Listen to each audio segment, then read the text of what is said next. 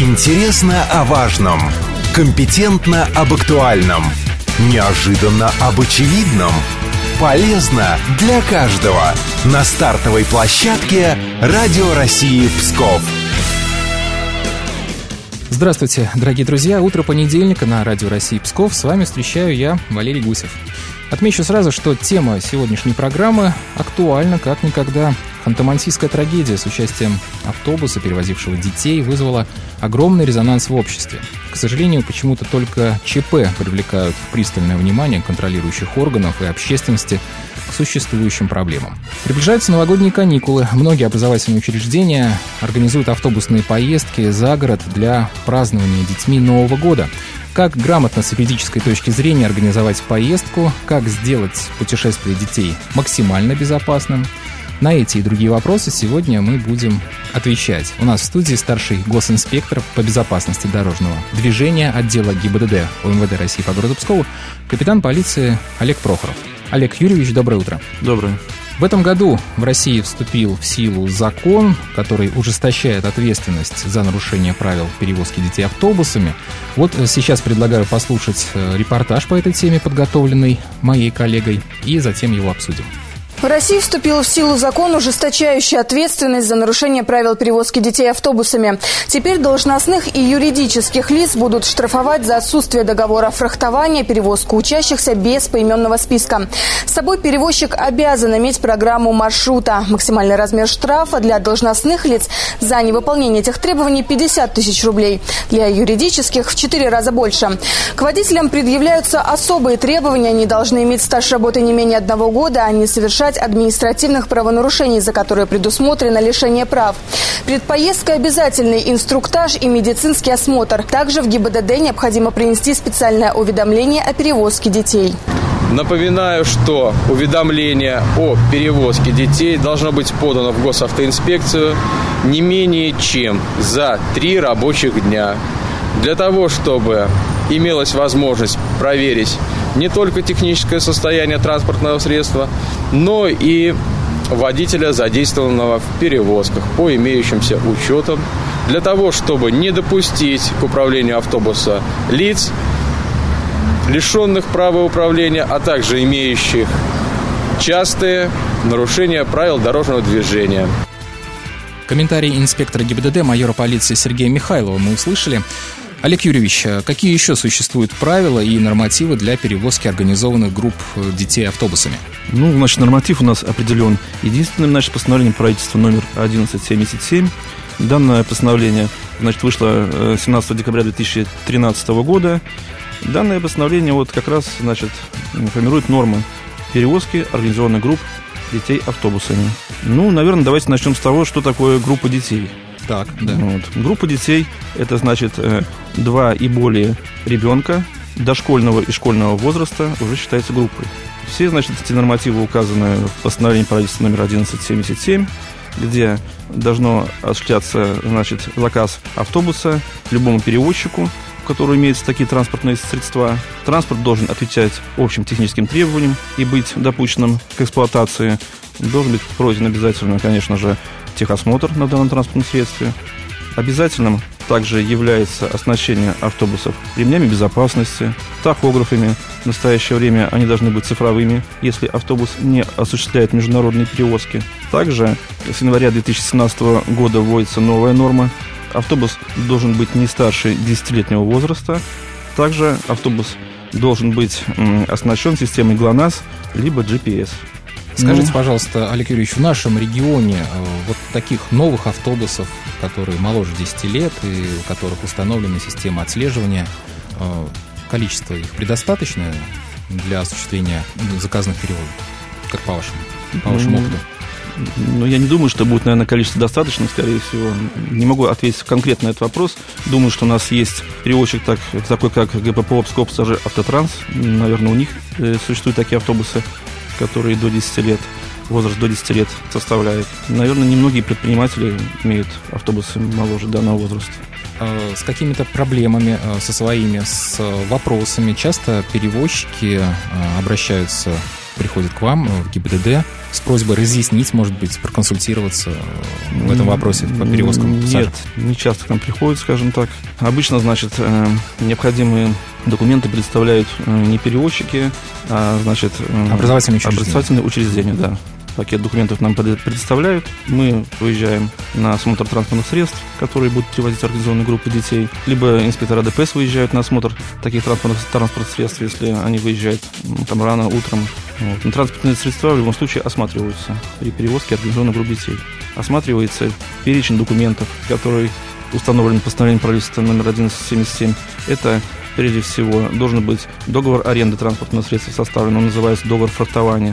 У водителя необходимые документы должны быть такие, как э, список детей обязательно, список сопровождающих э, с их телефонами. Также должна быть э, схема маршрута, описание порядка посадки пассажиров в автобус, сведения о медицинском работнике, сопровождающем группу детей – если автобус сопровождается транспортным средством ГИБДД, документы о соответствующем решении должны быть у водителя. Если время поездки превышает более трех часов, значит, в автобусе должен быть необходимый э, перечень продуктов для пассажиров, находящихся в транспорте, значит, питьевая вода. Все эти копии документов должны быть находиться у водителя. Ну, помимо, конечно, того, что у него должно быть водительское удостоверение, документы на автобусе и страховой полис ОСАГО. В связи с тем, что правила перевозок детей ужесточили, количество этих перевозок сократилось вот в этом году или осталось на прежнем уровне? Нет, думаю, что, наверное, даже оно увеличилось, скорее всего, скажем так. Так, да, интересно. Да, но никак не сократилось. То есть вам прибавилось работы, можно так сказать? По сути, наверное, да. А возьмем конкретный э, пример, да, допустим, 25 декабря э, школа номер один, например, хочет э, отправить детей за город за 30 километров, да, чтобы они провели вечер в загородной базе отдыха, отметили Новый год. За сколько дней им обращаться в ГИБДД, составлять вот этот перечень документов, куда звонить, да, кстати, в городе Пскове? Я могу сказать свой телефон. Телефон, значит, рабочий. Значит, 292-581. Можно позвонить, уточнить, кто как бы не знает, значит, данных норм может проконсультироваться, у нас позвонить по данному телефону. Вот, но обычно, значит, э, заявка подается за три дня до поездки чтобы можно было значит, спокойно все документы просмотреть, проверить водителя на соответствие его квалификации. У водителя должен быть стаж не менее одного года, он должен проработать водителем автобуса, ну и чтобы не было у него грубых нарушений правил дорожного движения данного водителя. Давайте тогда перейдем э, к административной ответственности, которую несут э, и перевозчики, и э, представители образовательных учреждений. Нарушения в этом году в Пскове зафиксированы вами? Значит, нарушение предусмотрено статьей 12.23 Кодекса об административных правонарушениях. Не буду скрывать, что в этом году у нас были, наверное, два-три случая нарушений. В основном, значит, это были предоставлены перевозчикам автобусы, которые не были оснащены контрольным устройством тахографом. Данные, значит, автобусы были отправлены обратно в парк в связи с нарушением требований постановления 1177. На водителей были составлены административные протоколы. Также к административной ответственности были подвергнуты должностные лица, которые предоставили данные транспортные средства для перевозки организованной групп детей. Я конкретно не помню перевозчиков, поэтому называть их не буду.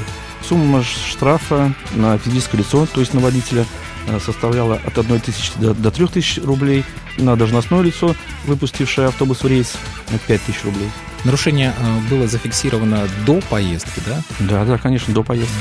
Представляется, обычно перевозчикам представляется значит, другой автобус, замена этого, который значит, не может приводить организационную группу детей. Представляется автобус, который соответствует требованию перевозчику.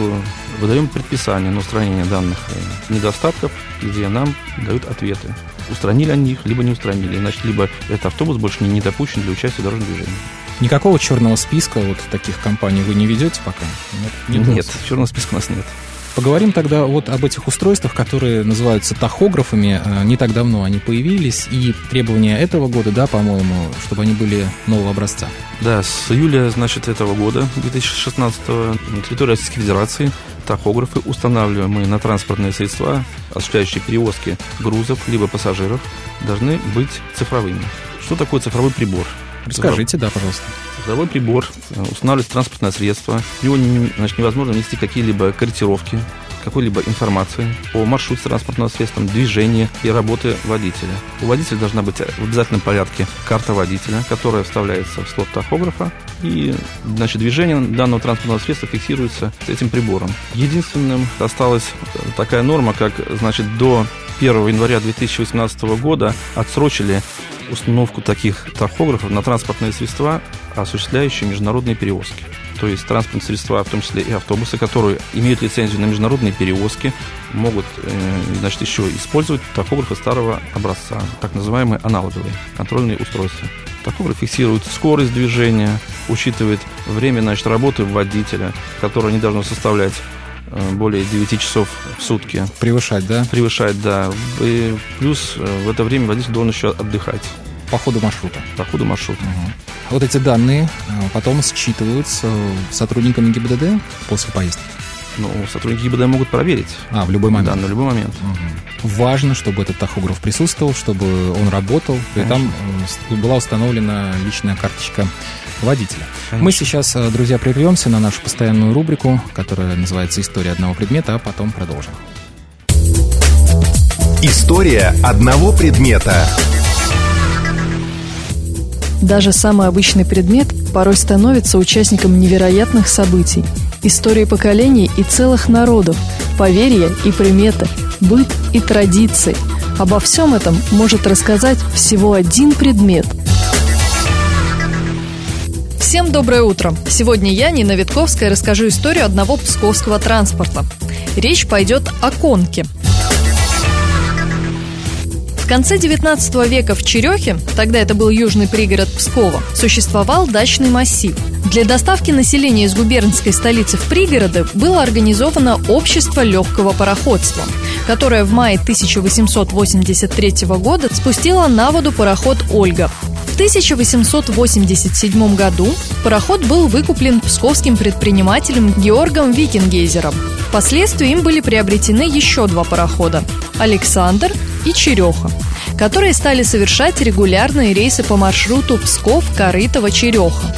А пароход «Ольга» в 1890 году прекратил свое существование вместе с пароходным обществом. Предприниматель построил в Черехе полтора десятка дач для сдачи в наем и новую пристань на реке Великой. Для доставки дачников с парохода в 1890 году от пристани до курорта было проложено полторы версты рельсового пути и открыто движение конки. Что же представляла из себя конка? Это был открытый или чаще закрытый экипаж, иногда даже двухэтажный – он ставился на рельсы, по которым его тянула пара лошадей, управляемая кучером. В местах, где линии конки должны были преодолеть крутые подъемы, экипажи поджидали мальчики-подростки. Они подпрягали еще одну-две пары лошадей и помогали проехать трудное место. Затем на ровном участке выпрягали дополнительных лошадей. Считается, что конка была предшественником псковского электрического трамвая. Точных данных относительно сроков прекращения движения конки в Обскове нет. Предполагается, что это произошло в 1918 году. Тогда на смену конки и пришел Псковский электрический трамвай.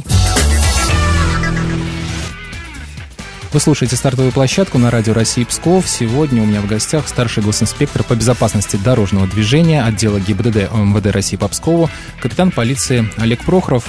Тема нашей сегодняшней встречи – контроль за организованными перевозками детей в нашем регионе. Предлагаю сейчас э, поговорить о том, какую профилактическую работу ГИБДД проводит Пскове, в частности, по контролю вот за перевозчиками. Расскажите, пожалуйста, очень интересно, как часто вы встречаетесь э, с представителями транспортных компаний, может быть, э, с образовательными учреждениями, посещаете школы, какую работу видите?